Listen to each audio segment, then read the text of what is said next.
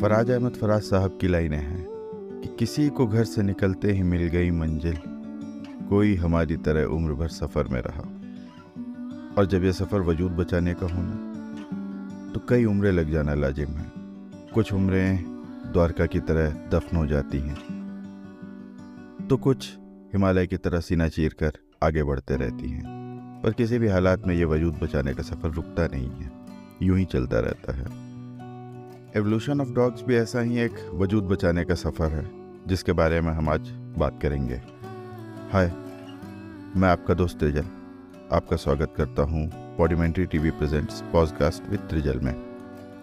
इससे पहले कि हम शुरू करें, मैं थैंक्स करना चाहता हूँ उन लोगों को, जिन्होंने अपना कीमती समय निकाल कर मेरा पिछला एपिसोड सुना, और ख़ासकर वो लोग, जिन्होंने अपने वैल्यूबल सजेशंस मुझे भी दिए। आपके सजेशंस हमेशा मुझे इम्प्रूव करने में और अपने पर्पज़ को और बेटर सर्व करने में बहुत हेल्पफुल है। सो थैंक यू तो शुरू करते हैं। बचपन में अक्सर हमसे एक सवाल पूछा जाता था कि पहले मुर्गी आई या अंडा? और हम बहुत ही अमेज होकर सोच नहीं पाते थे क्या है जवाब। बट कुछ बड़ा हुआ तो ये समझ में आया कि ये सवाल सिर्फ़ मुर्गी के लिए ही क्यों? हर एक जानवर के लिए है। और इसी तरह का एक सवाल मेरे पास डॉग्स के लिए आया। इसके एक मैं छोटा सा इंसिडेंस आपसे शेयर करना चाहूँगा। वो एक्चुअली है कि एक दिन मैंने पूछा, आज खाने में क्या है? जवाब तो मिला नहीं। मिला तो सब्ज़ी का थैला और ये बोला गया कि जो लाओगे वो बनेगा, सब्ज़ियाँ घर में ख़त्म है। मौके की नज़ाकत देखकर मुझे भी ज़्यादा सवाल जवाब करना सही नहीं लगा। शाम का समय था, अंधेरा हो रहा था। मैंने बैग उठाया और पास की एक सब्ज़ी की दुकान पर चल पड़ा। वहाँ पहुँचने ही वाला था कि पास के एक फ्रेंड मिल गए। अभी थोड़ा दूर ही था मैं और उन्हें देखकर थोड़ा सा रुक गया। यूँ तो बहुत कूल और बहुत जॉली मूड के हैं। पर आज जिस तरह से वो एक एक भिंडियाँ छाट कर रख रहे थे ना समझ में आ रहा था कि मामला तो गड़बड़ है।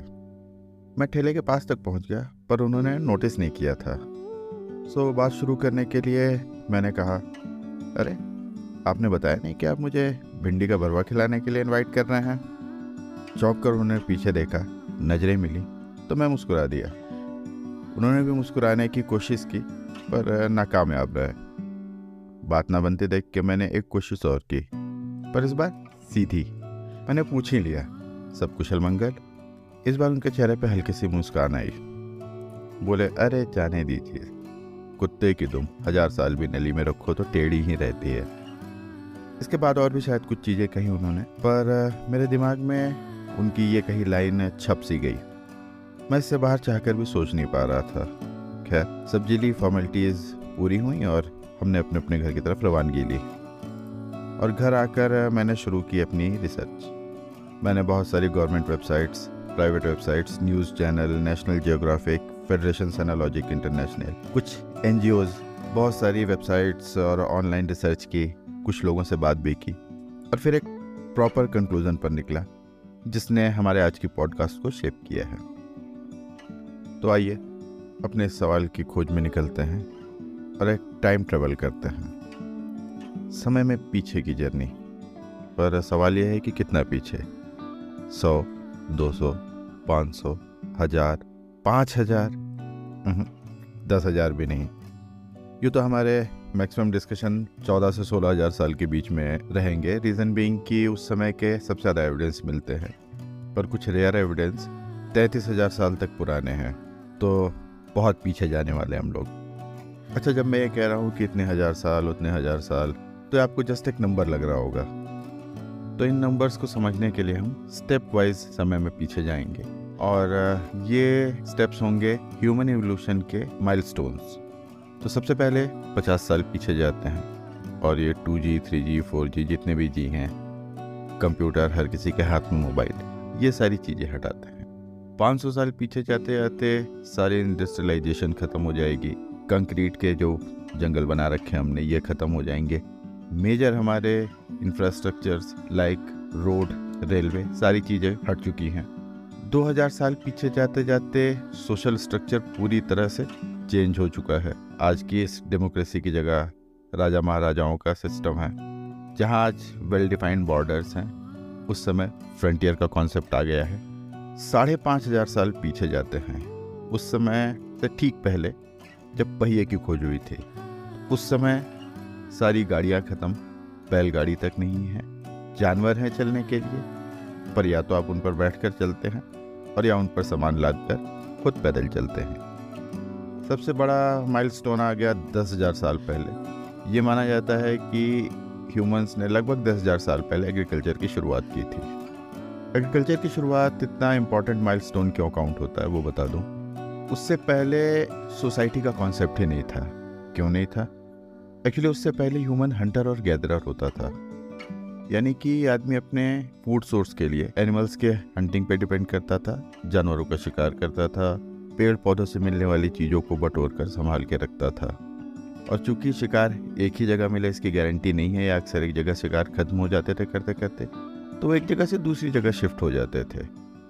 यानी कि न कोई पड़ोसी और न पड़ोसी के लिए कोई ऑब्लिगेशन इस तरह से कोई सोसाइटी का फॉर्मेशन नहीं हुआ था। हाँ सोसाइटी की जो बेसिक यूनिट होती है फैमिली वो एग्जिस्ट करती थी। और वो भी इसलिए क्योंकि शिकार के लिए सब एक दूसरे पर डिपेंडेड होते थे। अकेला इंसान शिकार नहीं कर सकता था। तो अब आपको अंदाज लग गया होगा कि एग्रीकल्चर का इम्पोर्टेंस ह्यूमन एवोल्यूशन में इतना क्यों है। हम जिन आदिवासियों को देखते हैं, अंडमान निकोबार में या अफ्रीका में, और सोचते हैं कि कितना पिछड़े हैं या फिर ये कितना नए ज़माने से अछूते हैं, उससे भी पहले का समय। इस समय को लास्ट आइस एज कहते थे मतलब मतलब ये, आज की डेट में जो हाल लेह लद्दाख का है, बर्फ़ से ढकी हुई बड़ी बड़ी पहाड़ियाँ या प्लेन्स भी बर्फ़ से ढके हुए हैं। वो हाल न सिर्फ़ चंडीगढ़, दिल्ली, लखनऊ, भोपाल, बल्कि कन्याकुमारी तक ये हाल था। यानी कि एक बड़ा एरिया कोल्ड डेजर्ट था। कोल्ड डेजर्ट यानी कि वेजिटेशन बहुत कम। अब सारी चीज़ों को एक साथ समराइज करते हैं। बड़ा एरिया बर्फ़ से ढका हुआ, बहुत कम जगह जगह पर थोड़े बहुत पेड़। अगर कहीं कोई नदी मिल रही है तो मोस्टली ह्यूमंस उसके आसपास इनहेबिट करते थे और शिकार के लिए इधर उधर जाते थे। इसके अलावा लोगों के नाम पे भी आपको कुछ लोगों का छोटा सा झुंड दिखेगा, जो गुफाओं में रहते हैं और सीज़न के साथ एक जगह से दूसरी जगह शिफ्ट करते रहते हैं। क्योंकि हमने अब तक उस समय के ह्यूमन इन्वायरमेंट और वेजिटेशन की बात कर ली तो अब बचते हैं एनिमल्स तो उस समय एनिमल्स कौन कौन से थे? वुली मेमथ एक तरह का हाथी सेबर टूथ एक तरह का बड़े दांत वाला चीता डायर वोल्फ अगेन एक भेड़िया जैसा नाम से क्लियर है बट साइज़ में काफ़ी बड़ा, और बायसन और भी बहुत सारे थे, ये मेन थे। इन सब की खासियत थी कि ये आज के कंपरेटिव जो है लाइक जैसे वुली मेमथ एक तरह का हाथी है, वो आज के हाथी से साइज़ में काफ़ी बड़ा था। डायरवुल्फ आज के भेड़ियों से साइज़ में काफ़ी बड़ा था। सेबरटूथ आज के चीते से काफ़ी बड़ा था। और बायसन वो भी साइज़ में बहुत बड़ा था। सबके पास लंबे बड़े बड़े बाल होते थे उस समय की ठंड से बचने के लिए। और, जिन लोगों ने गेम ऑफ़ थ्रोन देखा होगा, वो डायर डायरवुल्फ से फेमिलियर होंगे। उसमें भी शुरुआत में दिखाया गया हालाँकि उसमें साइबेरियन हस्की को यूज़ किया गया है डायर डायरवुल्फ दिखाने के लिए। अब हम इसे इन टोटलिटी में इमेजिन करते हैं। चारों तरफ़ बर्फ़ की चादर, लोग छोटे छोटे झुंड में, और दो झुंड एक दूसरे को दुश्मन की तरह ही देखता है। प्लांट्स लग्जरी की तरह हैं, बहुत कम, और जानवर साइज़ में काफ़ी बड़े और खूंखार। यानी लाइफ एक्सट्रीमली टफ और वेजिटेशन उन्हीं के हिस्से आएगी जो सबसे ज़्यादा पावरफुल है। सर्वाइवल इतना मुश्किल कि बहुत कम ही इसके दूसरी तरफ़ पहुँच पाए। आज हम उनमें से दो ह्यूमन और डॉग के बारे में बात करेंगे और बेसिक फोकस डॉग्स पर रखेंगे।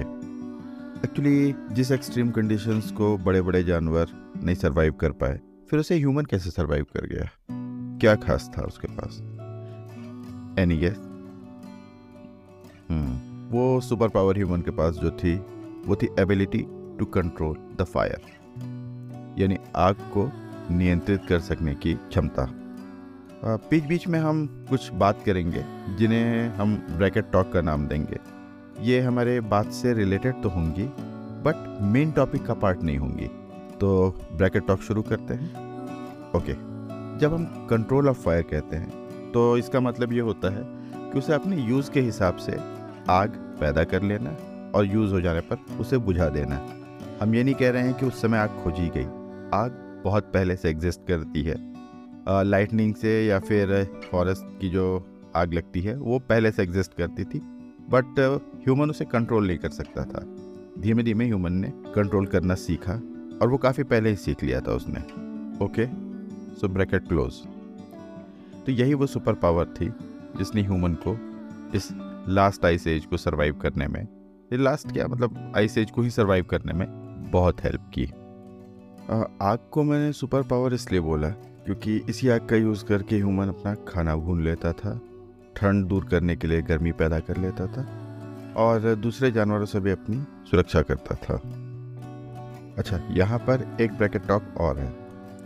हम में से अधिकांश लोगों ने ये बात सुनी होगी कि आदमी का विकास बंदरों से हुआ।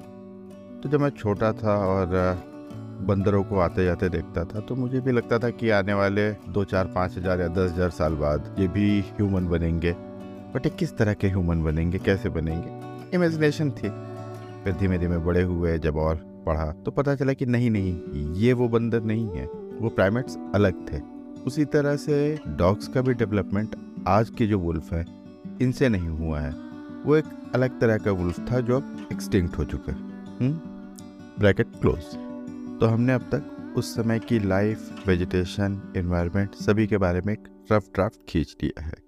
अब हम उस मेन इंसिडेंट की बात करते हैं। एक्चुअली जिस वुल्फ की हम बात कर रहे हैं, उनमें से कुछ ऐसे भी थे जो बूढ़े हो गए थे या वो जो कमज़ोर थे और उन्हें शिकार नहीं मिल पाता था। तो वो एक ईजी शिकार के खोज में ह्यूमन सेटलमेंट के पास आने लगे। ह्यूमंस बेसिकली शिकार करता था और अनलाइक अदर एनिमल्स वो पूरा एनिमल ना खाकर हड्डी या उसके इंटरनल कुछ पार्ट्स छोड़ देता था। इन भेड़ियों को यही चीज़ें खाने के रूप में एक आसान शिकार की तरह मिल जाती थी। इन्हीं के फिराक में धीमे धीमे वो ह्यूमन सेटलमेंट के पास रहना शुरू किए। और यहाँ से शुरू होता है evolution of dogs in wolves की एक बड़ी पॉपुलेशन इस एक्सट्रीम कंडीशन को सरवाइव नहीं कर पाई। पर वो वुल्फ जो इन्वायरमेंट को लेकर ज़्यादा अडोप्टेबल थे और रिलेटिवली कम एग्रेसिव थे, वो ह्यूमन से ज़्यादा एक्वेंटेड होते चले गए और उन्होंने इंसानी तौर तरीके भी सीख लिए। पर अब इसके बारे में कोई क्लियर थियोरी नहीं मिलेगी कि किस तरह से उन्होंने इंसानी तौर तरीके सीखे। बट कुछ हेपोथेसिस ये कहती है कि क्योंकि ये वुल्फ्स ह्यूमन सेटलमेंट के पास रहते थे तो अक्सर ये सेम शिकार को हंट करने की कोशिश करते थे। ह्यूमंस और वुल्फ्स दोनों ने ही एक दूसरे के हंटिंग पैटर्न को ऑब्ज़र्व किया। और चूँकि उस शिकार से दोनों की नीड पूरी हो जाती थी तो इस लैक ऑफ़ कंपटीशन ने एक दूसरे के प्रति या फिर ये कहें कि इस पूरी हंटिंग के प्रोसेस को कंपटीशन की जगह एक टीम वर्क में चेंज कर दिया, जिसमें वुल्फ्स जो थे वो जानवरों को उनके झुंड से अलग करना या घेर कर लाने वाला काम करते थे। और जो ह्यूमंस थे वो अपने लकड़ी, पत्थर या हड्डियों के बने हथियारों से इनका शिकार करते थे और फिर ह्यूमन अपने खाने वाला पार्ट ले लेता था। बाकी इन वुल्फ्स को मिल जाता था। जो बात मैंने आपको पिछले तीन मिनट में बताई है, उन्हें एक्चुअली होने में एक लंबा समय लगा। मीन ह्यूमन ने भी इनके पोटेंशियल को पहचाना और इस तरह से ये वुल्फ ह्यूमन हिस्ट्री के पहले एनिमल हुए, जो इंसानों से इस तरह से एसोसिएट हुए थे। अगर आपने ऑब्ज़र्व किया हो तो पता चलेगा कि अभी तक मैंने डोमेस्टिकेशन वर्ड का यूज़ नहीं किया है। क्यों नहीं किया है या किस लिए नहीं किया है, इसके बारे में हम आज बात नहीं करेंगे। क्योंकि आज की पॉडकास्ट ऑलरेडी बहुत लंबी हो चुकी है इसलिए आज मैं इसे यहीं रोकता हूँ। बट अपने नेक्स्ट एपिसोड जो कि हर ट्यूसडे को स्ट्रीम होता है हम जानेंगे कि डोमेस्टिकेशन और टेमिंग में क्या डिफरेंस होता है किस तरह से ह्यूमन और डॉग्स का ये एसोसिएशन आगे बढ़ा आज इंसानों के विकास की इस दौड़ में डॉग्स किस तरह से ह्यूमन का साथ दे रहे हैं हमने एज सोसाइटी इनके साथ क्या किया है और इनके बेटरमेंट के लिए हम क्या कर सकते हैं।